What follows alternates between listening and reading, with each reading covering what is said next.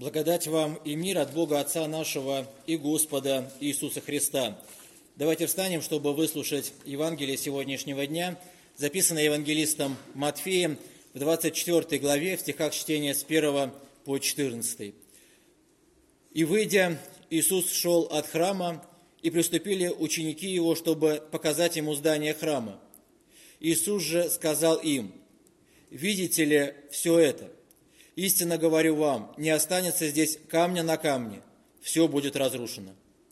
Когда же сидел он на горе Илионской, то приступили к нему ученики наедине и спросили, «Скажи нам, когда это будет, и какой признак твоего пришествия и кончины века?» Иисус сказал им в ответ, «Берегитесь, чтобы кто не прельстил вас, ибо многие придут под именем Моим и будут говорить, «Я Христос», и многих прельстят. Также услышите о войнах и о военных слухах.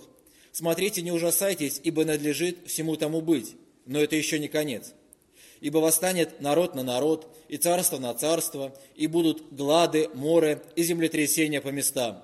Все это начало болезней. Тогда будут предавать вас на мучения и убивать вас, и вы будете ненавидимы всеми народами за имя Мое. И тогда соблазнятся многие, и друг друга будут предавать, и возненавидят друг друга. И многие лжепророки восстанут и прелестят многих. И по причине умножения беззакония во многих охладеет любовь.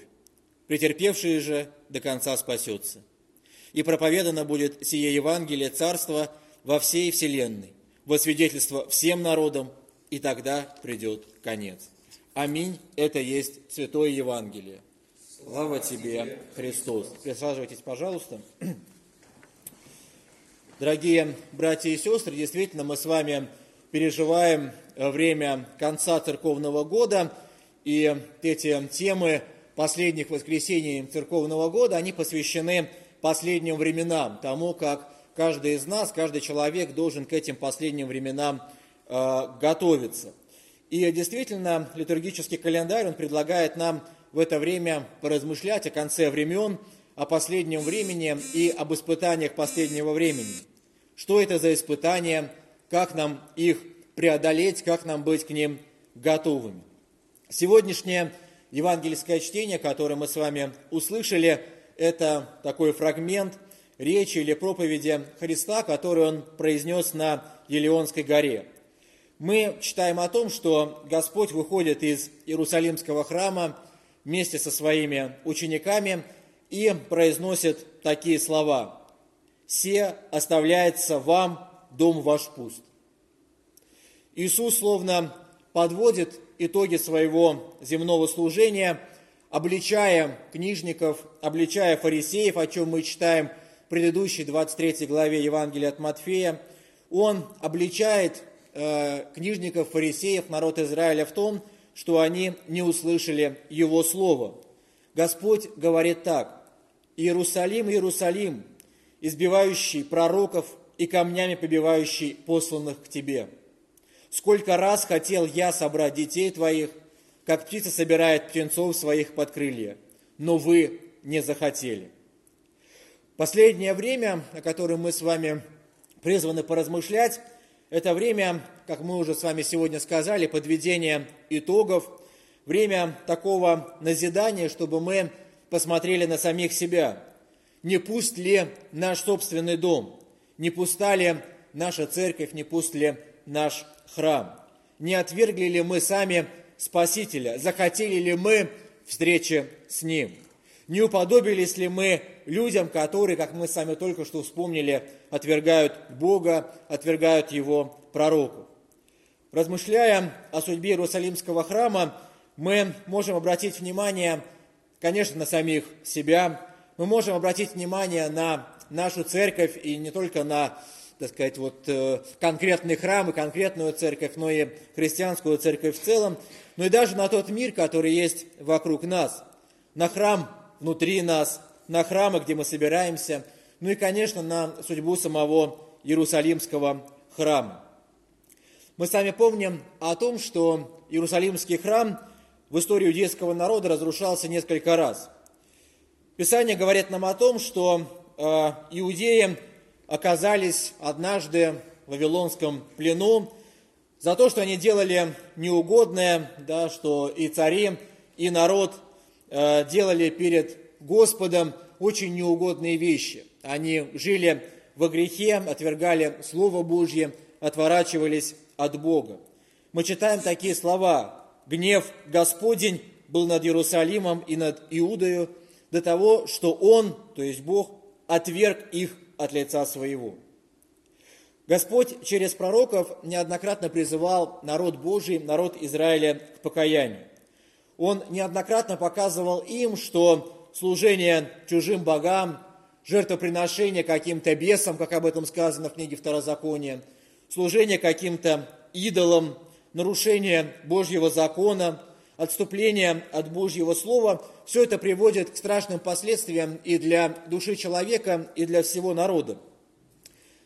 Все это приводит к страху, все это приводит к разорению, все это приводит к войнам. И в конце концов все это привело, как мы с вами читаем, к уничтожению храма, к пленению и опустошению всей израильской земли. Господь говорил через пророка Моисея израильскому народу такие слова. «Тогда скажет Господь, где боги их, твердыня, на которую они надеялись, которые ели тук жертв их, пили вино возлияния их. Пусть они восстанут, помогут вам, пусть будут для вас покровом. Видите ныне, что это я, я и нет Бога, кроме меня. Я умерщвляю и оживляю, я поражаю и я исцеляю, и никто не избавит от руки моей. Поэтому давайте сегодня посмотрим, конечно, на самих себя. Не оказались ли мы с вами в пустом храме? Не оказались ли мы таком же вавилонском плену, отступая в своей жизни от Слова Божьего. Давайте посмотрим на то, всегда ли в нашей жизни мы понимали, где Бог, а где чужие боги, где какие-то идолы, где бесы. Не поклонялись ли мы чужим богам и не приносили ли мы, как сказано в книге Второзакония, жертв каким-то чужим бесам. Мы читаем также, что Господь не только э, выводит свой народ из вавилонского пленения, как мы сами помним, но и благословляет его на строительство нового храма. И это, конечно, для нас очень важная и э, такая обнадеживающая весть, что Господь не бросает народ, но делает все возможное для того, чтобы израильский народ вернулся на свою опустошенную землю. Господь находит силы и дает эти силы израильскому народу для того, чтобы израильский народ отстроил заново все, что было разрушено. Мы читаем о том, что по милости Божьей народ Израиля не только строит храм, но и вновь открывает для себя Слово Божье и вновь открывает для себя закон. В книге пророка Неемии есть такие слова. «Тогда Неемия и книжник Ездра, священник и левиты, учившие народ, сказали всему народу, «День сей свят Господу Богу вашему, не печальтесь и не плачьте, потому что весь народ плакал, слушая слово закона. Мы сами помним о том, что Господь не только дает э, израильскому народу возможность вернуться на свою землю, но Он дает возможность восстановить храм и дает возможность заново израильскому народу открыть для себя Божье Слово. И мы читаем о том, что когда люди слышали эти слова закона, когда они слышали это Божье Слово, когда оно открылось им заново, то люди действительно, они и ликовали, и плакали, и действительно переживали вот такое и обновление, и э, покаяние, и вот это чувство возврата к истине и чистоте. Поэтому история о Иерусалимском храме и израильском народе, конечно, это призыв к покаянию для каждого из нас. Также и в нашей жизни начинаются сомнения, разрушения, какие-то переживания, конфликты, когда мы в своей жизни забываем о Слове Божьем, мы забыв, можем забыть о Боге, но все равно Господь дает нам возможность, Господь дает нам силы для того, чтобы мы вернулись к этой чистоте, чтобы мы вернулись к истине, чтобы мы вернулись к Слову Божьему, и тогда, как мы сами знаем, и, наверное, многие из нас переживали такое чувство, в нас просыпается такая подлинная радость радость того, что мы вновь обретаем эту чистоту, что мы переживаем это покаяние, мы переживаем это возвращение в общение с Богом.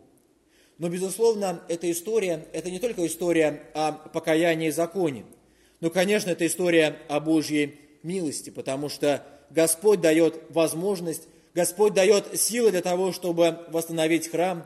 Он делает все, чтобы вернуть свой народ к исполнению закона. Он делает все, чтобы вернуть свой народ к жизни в чистоте. И Господь и сегодня делает все, чтобы мы с вами, чтобы каждый из нас вернулся к вот тому пониманию, а, о котором сегодня э, говорит нам апостол Павел, как мы сами читали, что мы все сыны света и сыны дня, что мы не сыны ночи, не тьмы. Слова Христа, которые мы услышали сегодня, звучит не только призыв к покаянию, но и, конечно, благая весть для каждого из нас. Господь назидает нас сегодня в том, чтобы мы научились различать лжепророков, чтобы мы научились э, не прельщаться их словами. Мы с вами, э, люди, которые знают и библейскую историю, историю человечества, даже то, что э, происходит вокруг нас, мы сами знаем, что таких лжепророков всегда было очень много в истории человечества, библейской истории. Пророков, которые говорили царям то, что эти цари желали слышать, которые вещали якобы от имени Божьего, но вещали не то, что говорит Господь, а то, что хотят услышать люди, то, что хотят услышать цари. Мы сами читаем э, в Писании различные истории даже разных там колдунов, разных предсказателей, которые пользовались своим статусом не ради покаяния людей, не ради обращения людей к Слову Божьему, не ради того, чтобы Слово Божье звучало, а они э, использовали э, даже какое-то свое богообщение – которое, может быть, у них и было, ради абсолютно собственных целей. И таких пророков действительно было много, которые так вот обслуживали, если можно сказать, разных царей, которые говорили царям то, что они хотят, говорили народу то, что люди хотят э, услышать. Таких пророков, как мы сами понимаем, к сожалению, много и сегодня. И если мы посмотрим на себя, мы сами можем даже задуматься о том, что э, иногда мы сами склонны в чем-то э, считать себя вот такими пророками. Почему? Потому что нам иногда кажется, что мы действительно проникли вот в суть Божьего Слова, что мы считаем необходимым научить этому ближних, что-то рассказать. Но хорошо, если это действительно так, хорошо, если действительно мы вот, э, проповедуем Слово Божье. Но иногда ведь действительно это не так. О таких пророках Господь говорит слова следующие. «Во многих охладеет любовь». И это означает, что люди начинают говорить и начнут говорить не от имени Божьего, не от любви к Богу, не от любви к какой-то Божьей истине, а, как нас учит Господь, назидая нас в том, как следует относиться к ближнему, друг другу, даже как нам следует там разрешать какие-то споры, даже мы читаем, как Господь учит нас там обличать в чем-то э, ближних. Но люди такие, да, они начинают говорить из любви к каким-то другим богам, из любви иногда к самим себе, из любви к своей гордыне, даже в конце концов из какой-то корысти и в конце концов из собственной греховной природы. Конечно, все те конфликты, войны, страдания, о которых говорит э, Иисус Христос вот в этой своей такой проповеди на Елеонской горе, э, имеют одну природу. Конечно, эта природа – это грех и любовь человека к греху. Через Моисея Господь указывает нам на первую заповедь, давайте ее вспомним – «Я Господь, Бог твой, который вывел тебя из земли египетской, из дома рабства. Да не будет у тебя других богов пред лицом моим. Не поклоняйся им и не служи им, ибо я Господь, Бог твой, Бог-ревнитель, наказывающий детей за вину отцов до третьего и четвертого рода, ненавидящих меня, и творящий милость до тысячи родов, любящим меня и соблюдающим заповеди мои». О милости нам сегодня говорит Иисус Христос. Претерпевший же до конца спасется. Господь говорит нам о том, что даже в самые трудные времена, вот в эти последние времена, когда действительно как Господь говорит, будут какие-то катаклизмы, войны, конфликты, беззакония, мы все должны оставаться верными Богу. Конечно, эта верность может быть для нас очень трудной, потому что есть лжепророки, есть все время искушения, есть очень много каких-то обстоятельств, которые нас пытаются с этого пути каким-то образом сбить, да, вот, э, пытаются сделать так, чтобы мы а, отошли от этого Божьего Слова, отошли от Божьего пути. И порой бороться с этим искушением действительно очень тяжело. Мы, читая Слово Божье, читаем даже евангельские э, тексты, видим, что иногда э, и апостолы не могли принять сразу э, Божью истину, даже они, находясь э, несколько лет рядом с Иисусом Христом, сомневались. Мы читаем о том, что даже один из апостолов, он предал Христа, один из апостолов э, отрекся от Христа. Но действительно, даже в трудное время мы можем и должны уповать на Бога. Мы должны оставаться верными Ему, быть свидетелями Его воскресения, к чему мы призваны, быть проповедниками Святого Евангелия не только словами, но и всей своей жизнью. Конечно, самое трудное испытание последнего времени – это испытание веры. Наверное, многим из нас гораздо проще соблюдать какие-то заповеди, которые ну, относятся к какой-то повседневной, скажем так, жизни человека, к э, общению людей между собой. Наверное, нам, ну, многим, я думаю, что большинство из нас, ну, достаточно просто там не убивать, не воровать, не прелюбодействовать и так далее. Но все эти заповеди, они имеют свою силу и значение э, только тогда, когда мы соблюдаем первую заповедь, которую мы сами сегодня вспоминали, когда мы остаемся верными Богу, Его Слову, когда в нас действительно есть эта вера, потому что мы помним о том, что именно по вере мы и обретаем спасение. Претерпевший же до конца спасется. Это по-настоящему важные слова для каждого из нас – Господь вновь указывает нам на то, что Евангелие будет проповедано, что мы, если претерпим до конца, можем стать свидетелем, свидетелями и свидетельством для всех народов. Ради этого спасения и ради проповеди Евангелия во свидетельство всем народам Иисус Христос взошел на Голгофу, чтобы, как мы сами знаем, всякий верующий в Него не погиб, но имел жизнь вечную. Апостол Павел указывает нам сегодня, что Бог определил нас к получению спасения через Господа нашего Иисуса Христа. Эти слова должны стать для нас не просто каким-то лозунгом, который мы знаем, да, и можем повторить, не просто какой-то там, знаете, как мантрой, которую мы значит, должны там сто раз на дню проговаривать. Но это должно быть не так. Пророк Моисей говорил израильскому народу такие слова положите на сердце ваши все слова, которые я объявил вам сегодня, и завещевайте их детям своим, чтобы они старались исполнять все слова закона сего, ибо это не пустое для вас, но это жизнь ваша.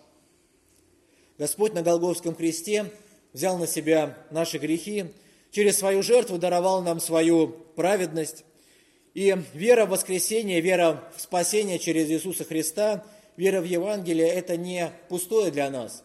Это не какие-то лозунги, это не какие-то вот эти мантры, это не какие-то слова, которые просто можно заучить и повторять, но это наша жизнь. Давайте же претерпевать те испытания, которые есть в нашей жизни с благодарностью, любовью и верой. Давайте сегодня быть верными до конца. Давайте дальше и сегодня, и в течение всей жизни жить по Слову Божьему, чтобы наша любовь к Нему и друг к другу не охладела.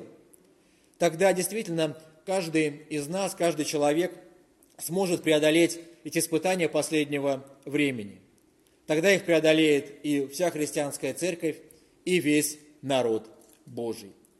И мир Божий, который превыше всякого ума, да соблюдет сердца ваши и помышления ваши во Христе Иисусе. Аминь. Давайте помолимся. Дорогой Небесный Отец, дорогой Господь, мы действительно благодарим Тебя за то, что Ты созидаешь свою церковь. Господи, Ты призываешь каждого из нас к покаянию через слова закона, чтобы, Господи, мы увидели все свои несовершенства, чтобы мы увидели свою греховную природу. Господи, э, мы сегодня молим Тебя, даруй нам э, духовных сил для того, чтобы жить в вере в Тебя. Господи, дай нам мудрости, действительно, чтобы слышать Твое Слово. Укрепляй нас в вере, назидай нас, чтобы мы действительно жили по Твоему Слову, чтобы мы не уклонялись от исполнения Твоих заповедей, чтобы никто, никакие лже-пророки, никакие лжеучителя не могли сбить нас с того пути, который Ты нам заповедовал. Господи, действительно, укрепляй нас в вере, храни, Господи, эту веру в нас, э, делай так, чтобы эта вера в нас э, крепла. За все Тебя благодарим, славим, Отец, Сын, Дух Святой. Аминь.